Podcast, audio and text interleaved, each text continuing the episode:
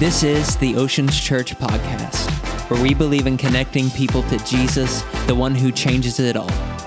To learn more about Oceans, view upcoming events, or find info about ways to give, please visit oceanschurch.org.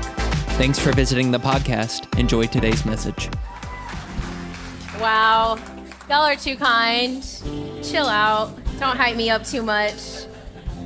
It almost felt normal having Jamie doing the announcements again. It's like when I first started coming to Oceans a few years ago, all felt right, and then I came up here. So this feels a little bit weird. If it feels weird for you, it feels weird for me too. Um, but you guys are just really, truly the best church family ever. I hope we tell you guys that enough. Like, I love getting to worship with you guys. Like, uh, Jamie said, I have a few different roles here at the church, but really we just put it under the title of Connections Director. But sometimes you'll see me up here singing on the worship team which is always so much fun. Or maybe you'll see me at the tent, meeting new people, helping them get plugged into the church, which is always so much fun. Um, one of the funnest things I get to do here, my husband and I, we get to help lead the young adults here at Oceans Church. Shout out to the young adults in the room. Are y'all out there? I see you. I see you.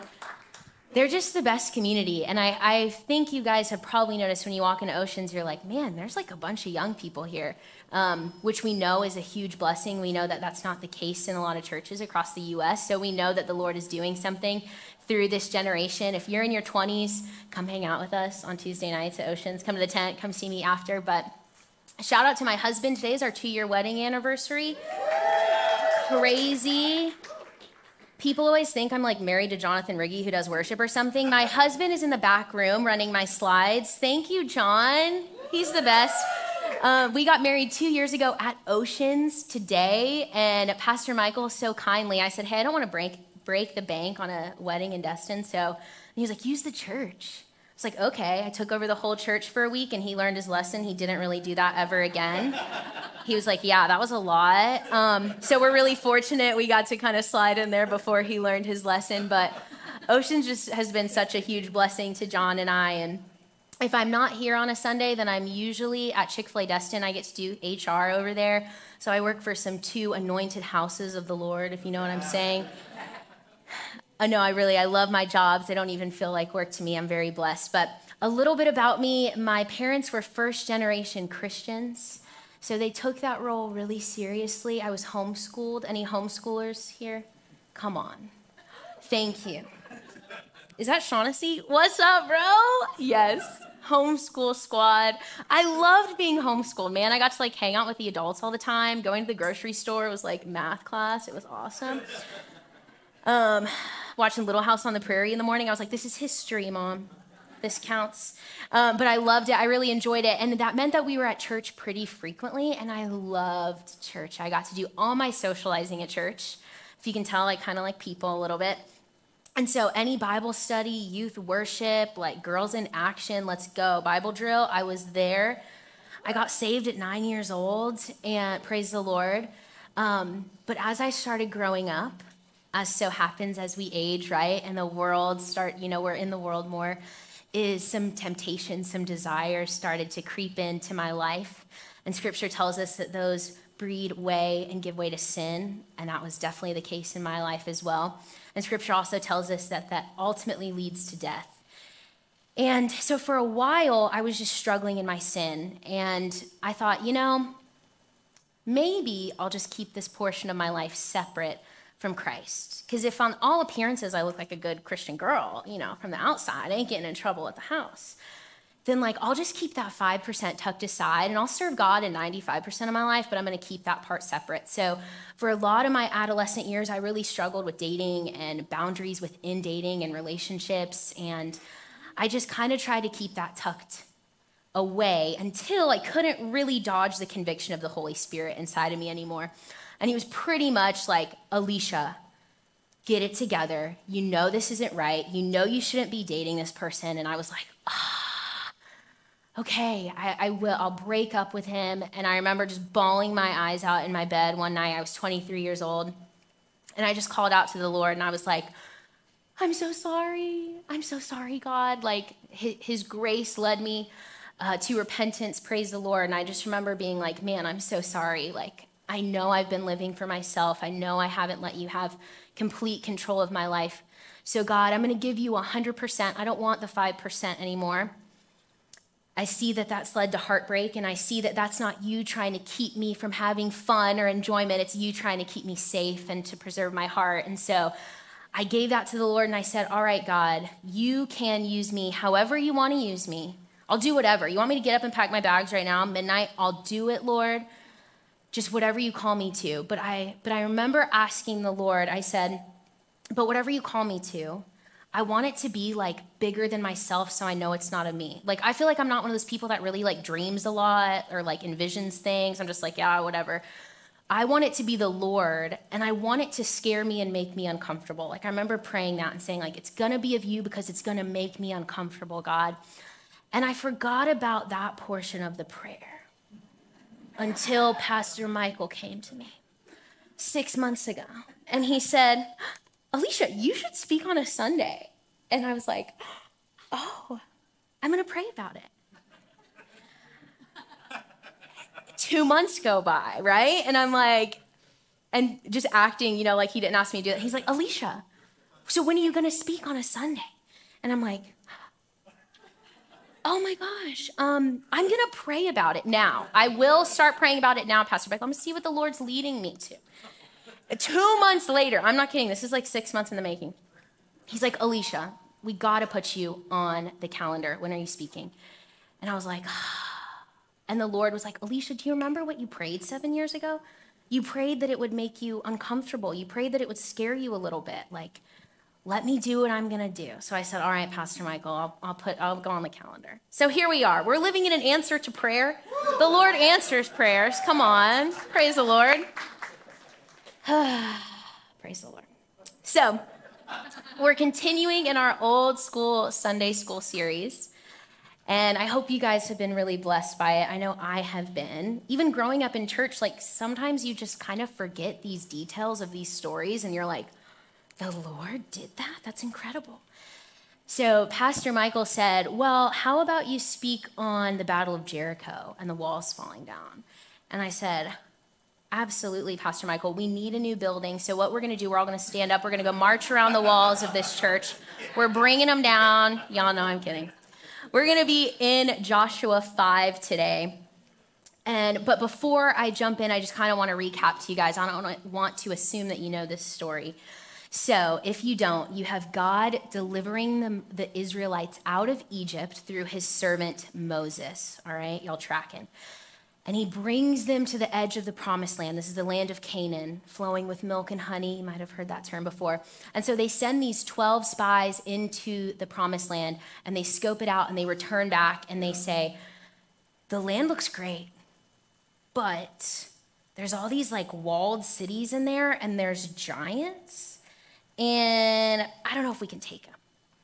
And because of their lack of faith and trust in God, he says, you're going to wander the desert for 40 years, and the unbelieving generation is going to pass away until a new generation takes their place. So that's kind of where we're at in the story, okay? Moses has passed away, and God appoints a new leader for the children of Israel. His name is Joshua. And Joshua was kind of Moses' right hand military guy, right? So he raises him up. Joshua's been there. He was in Egypt. He's been there in the desert all these years. And now it's his time to lead the people into the promised land. And so the Lord delivers them over the Jordan River, right? They have the Ark of the Covenant and the priests, and God is literally holding back the waters of the Jordan River. And the Israelites cross on dry land, and they get to the edge of the promised land again. And once again, they send a couple spies into the land, and they send two spies into the city of Jericho. Who was here a few weeks ago, and Pastor Michael taught on Rahab. Yeah. So, oh, just two people. It was so good. I'm glad y'all were here. um, but it was awesome. It was a great message. And so we're kind of at that point in the story, okay? So keep up with me. I'm going to be in Joshua 3 or 5, 13 through 15. And it came to pass when Joshua was by Jericho that he lifted his eyes and looked, and behold, a man was standing opposite him with his sword drawn in his hand. And Joshua went up to him and said to him, Are you for us or for our adversaries? So he said, No, just neither. But as commander of the army of the Lord, I have now come. And Joshua fell on his face to the earth and worshiped and said to him, What does my Lord say to his servant? Then the commander of the Lord's army said to Joshua, Take off the sandal of your foot, for the place where you stand is holy. And Joshua did so. Now, there's a lot to unpack right there. Battle hasn't even started yet, and I'm about to hit you with three points, okay? But for real, how amazing is this? First of all, I meet people and they say the Old Testament is boring, and I'm like, this is incredible. The, the commander of the army of the Lord is here with his sword drawn. This is insane. So cool. So you have to imagine how Joshua is feeling, okay? Probably a little bit overwhelmed, right? Moses, the leader of the Israelites, has passed away, and now he's gonna take the lead on leading them into the promised land. He knows there's a lot of battles that are about to happen. They have to conquer this land. So I'm assuming he's feeling a little bit nervous, maybe a little bit anxious. And God appears to Joshua, and let's take note of what Joshua does when God appears to him. It says the first thing he does is worships he falls on his face and he worships God. We see this in scripture all over that when they encounter God, there's nothing else they can do but fall on their knees and worship the one true God. And then Joshua asks God, What does the Lord say to his servant? Joshua is this like decorated military leader, right? and he knows who he is taking commands from, right? He's taking commands from God and he submits himself to him and he says, What do you have to say to me, Lord? And then the Lord says, You're standing on holy ground, remove your sandals. And Joshua immediately does as the Lord commands him. So the first lesson we can learn from Joshua is a true encounter with God leads to worship, submission, and obedience. I want you to kind of think back and reflect on your life and maybe that encounter you had with God where it changed everything in your life. And I have a feeling it's kind of going to go along with this order of things. But when you encounter God and realize who He is, you have that moment where you go, You are God Almighty. My life does not matter anymore. I am not putting any other idol before you, not my own desire, my own will, not culture, not the world, not a person, not a relationship. You are my God now, and there's nothing else I can do but worship you. But then notice what happens it leads to submission. We have to submit our lives to Christ, right? And so he says, You're it. You are God Almighty in my life. But that surrender has to lead to obedience, right? And so when God tells Joshua, take off your sandals, Joshua instantly obeys the Lord. I think in my testimony, the obedience thing took several years, an extended period of time. But I want you to reflect back on your life. Has that been the case for your life? Have you experienced worshiping the Lord, submitting to the Lord, and being obedient to the Lord?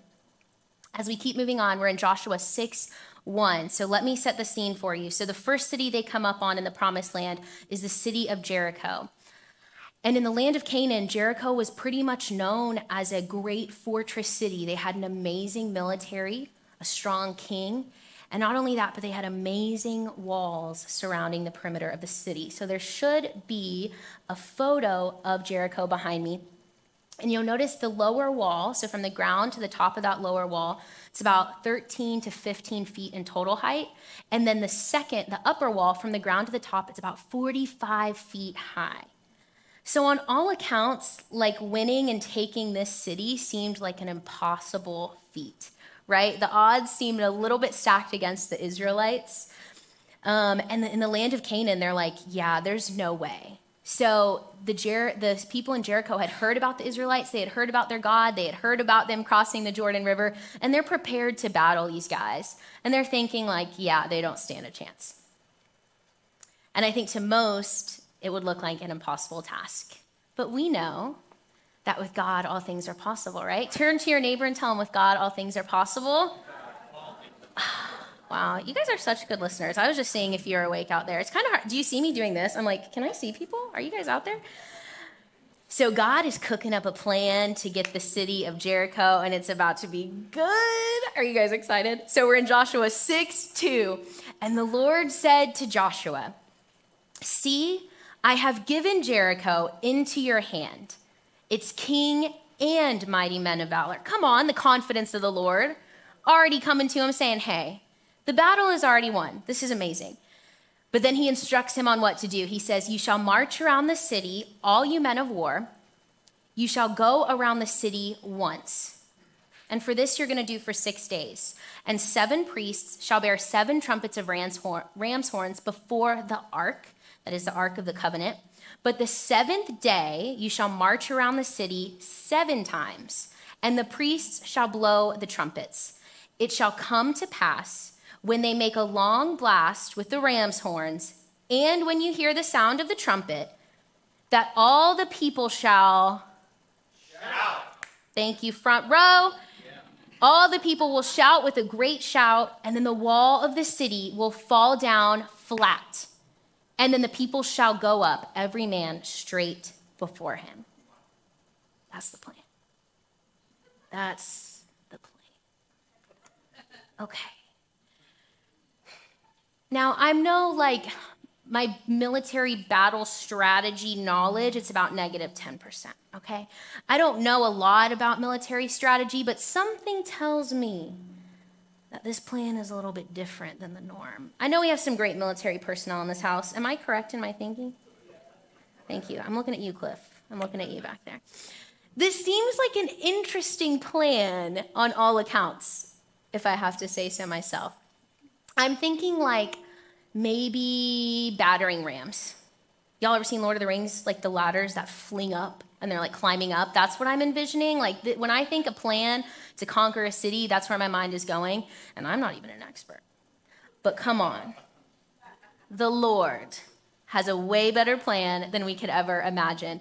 And Joshua has no doubt that this plan is going to work. So God gives Joshua this plan, and Joshua goes back to his men and he's like, Here we go. This is the plan, guys, and it's going to work.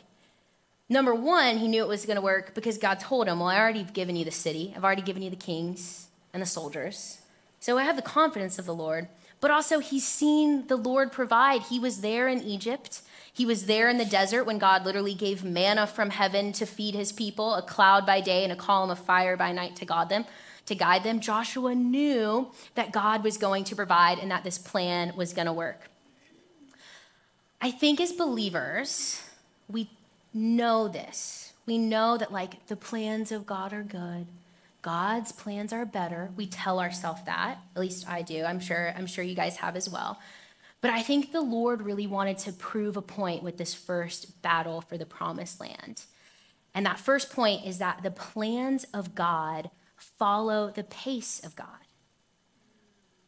Because we really tend to rush things, don't we?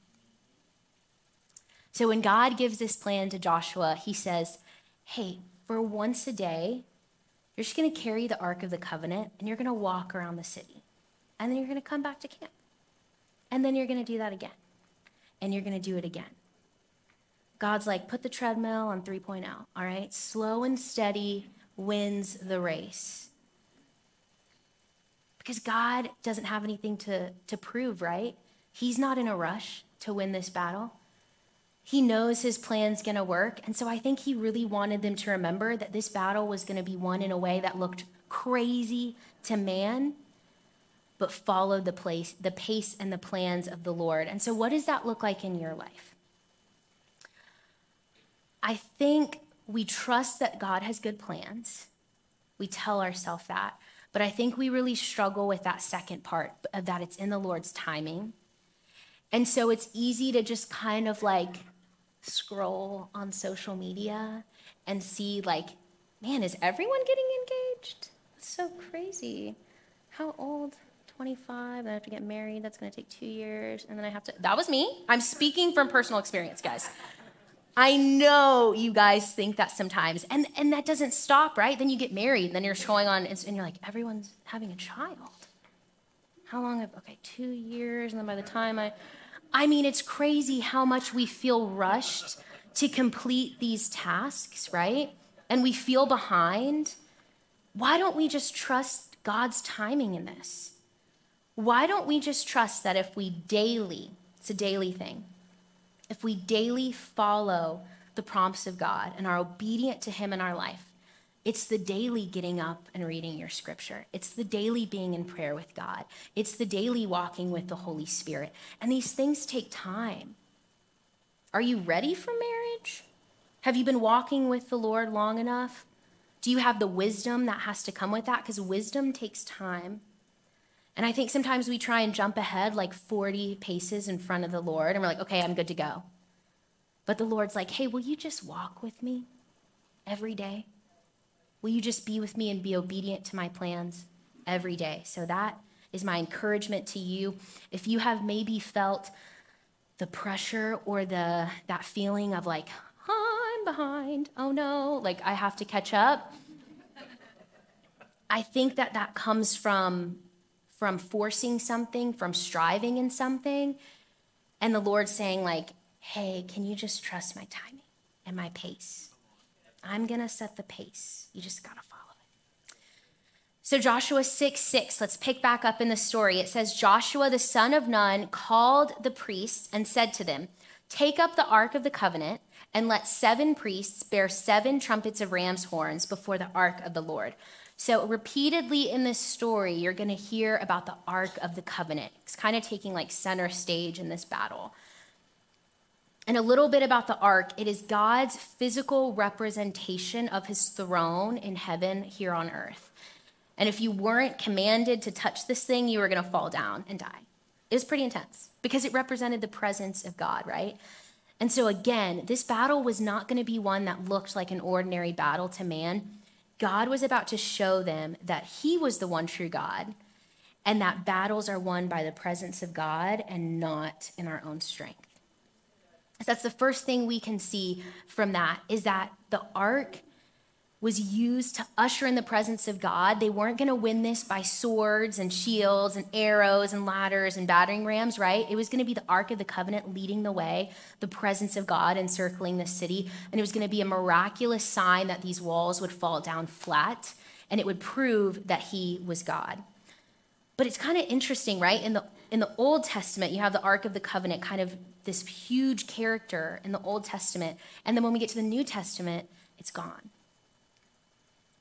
But the good news is for believers is that Jesus' death and resurrection was the fulfillment of that. If you guys turn with me in Hebrews 10 19 through 22, it says, Therefore, brothers, since we have confidence to enter the holy places by the blood of Jesus, by the new and living way that he opened for us through the curtains. There's this new and living way. We no longer have to go into the holiest of holies in the temple, which we wouldn't have even been invited to anyway. There's a new way that we get to encounter the presence of Jesus, or the presence of God, and it's through Jesus. It says, And since we have a great priest over the house of God, let us what? Draw near with a true heart in full assurance of faith, with our hearts sprinkled clean with an from an evil conscience and our bodies washed with pure water. Because that's the good news of the gospel, right? Is that not like in the Old Testament where they had to go into the presence of God? The presence of God now lives inside of all believers who claim Christ Jesus as their Lord and Savior, right? And so this verse tells us that we are called to now enter the holy place by the blood of Jesus. We are called to draw near. We are called to pray. We are called to worship and that we do not cower in fear when there is a battle raging around us, because God is sitting at the throne. And that the presence that was in the Ark of the Covenant is now living inside of us through the gift of the Holy Spirit. So when Satan comes to kill and to steal and to destroy, which he inevitably will, we know that. When grief enters into your life, which it will, sadly, when confusion starts to settle in, we don't roll over in fear. We use the power and the presence of the Holy Spirit that's living inside of us, right? Come on, that's good stuff. Joshua 6 15, picking up in this story, so they've walked around the city once a day, and it says, So they did this six days. But it came to pass on the seventh day that they rose early about the dawning of the day, and they marched around the city seven times in the same manner. On that day only, they marched around the city seven times. And the seventh time it happened, when the priests blew the trumpets, that Joshua said to the people, Come on, we're almost getting to the back of the room. Next time, shout, for the Lord has given you the city. And verse 20 says, When the trumpet sounded, the army shouted, and at the sound of the trumpet, when the men gave a loud shout, the wall collapsed. Come on, that's good. The walls fall down. Crazy, right? They didn't even have to listen. They just marched around the city with the presence of God, and the walls of this city fell down after seven days of being faithful and obedient to the plans of God. The one true God wins the battle again. And remember Rahab, who I touched on a little bit? Her and her family are spared because God keeps his promises. And I want to show you guys just a really, really quick, cool, fun fact because I love this. In 1907, a German excavation team was looking at the site of Jericho. And they found that, yeah, surely all the walls had fallen down. Except one portion of the city on the northern side, there was a wall still up at about eight feet, and there was homes built into that wall. And so we think that that is the home of Rahab and her family. Just again, that we don't read scripture because it's a cool story. We read scripture because it's truth. And it records the history of God and his chosen people and the redemption story of the New Testament and Jesus Christ coming to die and resurrect for our sins. I just thought that was a really, really cool, interesting fact. As we close, though, today, I really want to encourage you guys. One of my favorite chapters in scripture is Hebrews 11. If you guys need to be encouraged, flip that bad boy open and go to Hebrews 11. Pastor Michael calls it the hall of faith. It's full of some OT heavy hitters. And let me tell you, you will be encouraged if you read through their stories and how the Lord used them. And Hebrews 11:30 it says by faith. By what? Faith. I love having Michael on the front row. By faith, the walls of Jericho fell down after they were encircled for 7 days by faith, Joshua and the Israelites obeyed the plans of God. They did something with the faith that they had in Christ Jesus. They put their faith into action. So I also want you guys to notice in James 2 25 through 26, it also mentions Rahab and the spies. And it says, In the same way, was not even Rahab the prostitute considered righteous for what she did? when she gave lodging to the spies and sent them off in a different direction. As the body without the spirit is dead, so faith without deeds is dead. Just like Joshua, just like the Israelites, just like Rahab, they had faith in God to fulfill his plans. But that faith led to obedience. So, my question for you today is Has your faith led to doing? When was the last time that your faith, your knowledge of God, caused an action or a response in your life? Because maybe you've been like me, where I was seven years ago, beating yourself up for jumping into a bad decision once again. And maybe like me, you had faith that God was God and that scripture was scripture, and you knew it, but like me, you hadn't let that knowledge transform your life.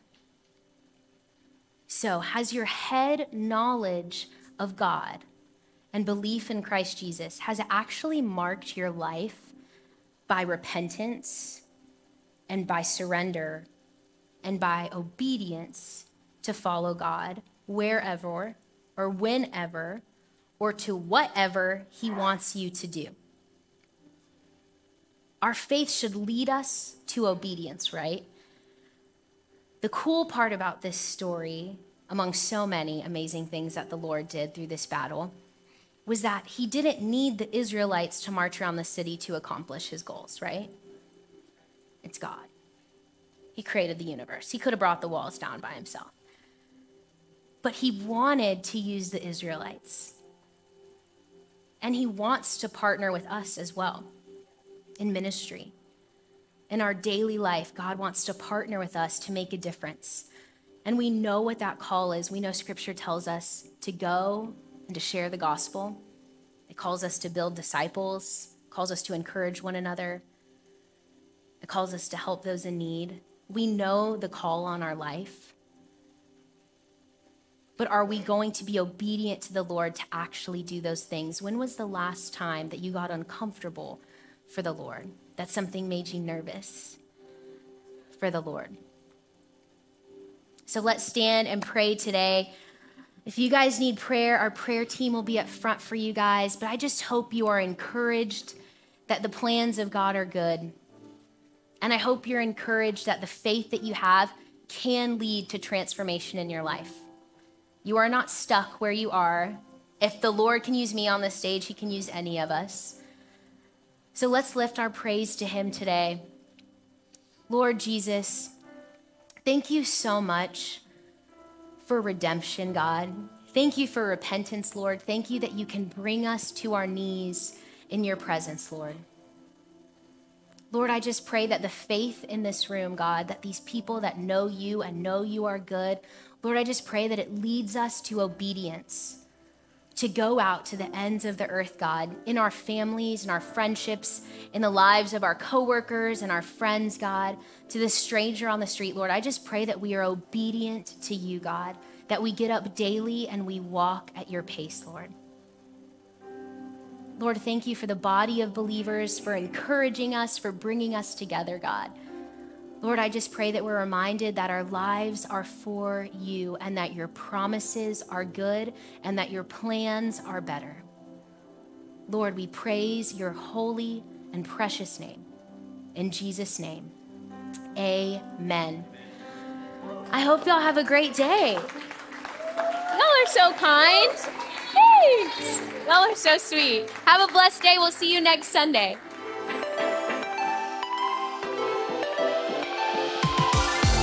Thanks for joining us for today's message. Don't forget to visit us on Facebook or Instagram for updates, service info, and ways to get involved here at Oceans Church. Be sure to give this episode a rating as it allows us to connect more people to Jesus. Thanks again for listening. We'll see you again soon.